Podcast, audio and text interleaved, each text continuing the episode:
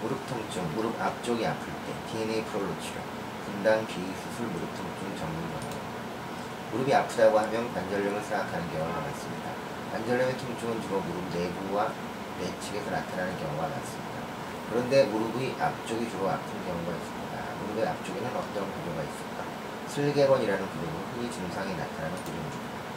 슬개건을 다치면 등산할 때, 계단을 오를 때, 줄넘기 할 때, 배드민턴 농구를 할 때, 무릎의 앞쪽이 아프게 됩니다. 무릎을 구부린 상태로 체중이 실리면 통증이 찾아옵니다. 계단을 내려오거나 점프를 할 때 무릎의 앞쪽 힘줄에 부하가 많이 걸리게 됩니다. 배드민턴을 할 때에도 런지 동작에서 무릎의 앞쪽 힘줄에 무리가 오며 염증이 발생합니다. 이 상태가 슬개건염인 것입니다. 힘줄 역시 처음에는 통증을 잘 느끼지 못해 초기에는 쉴 때 아프고 운동 시 통증이 오히려 줄다가 운동 후 다시 아파오는 증상이 반복돼요. 별다른 신경 쓰지 않고 지나는 경우가 많습니다.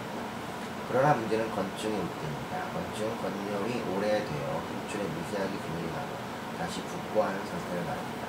이때는 힘줄이 붓고개서 아프게 됩니다. 만성화되어 치료가 어려운 상태로 발전한 것입니다. 무릎의 힘줄은 무릎의 내측 아래 부분에도 있습니다. 거이발 힘줄이라는 것입니다. 이 힘줄은 허벅지 내측 햄스트링의 연장입니다. 무릎을 구부린 상태에서 무릎에 회전 동작이 있을 때 이 힘줄이 스트레스를 받게 됩니다. 장기화되면 염증이 발생하고 거이발 힘줄염이 됩니다.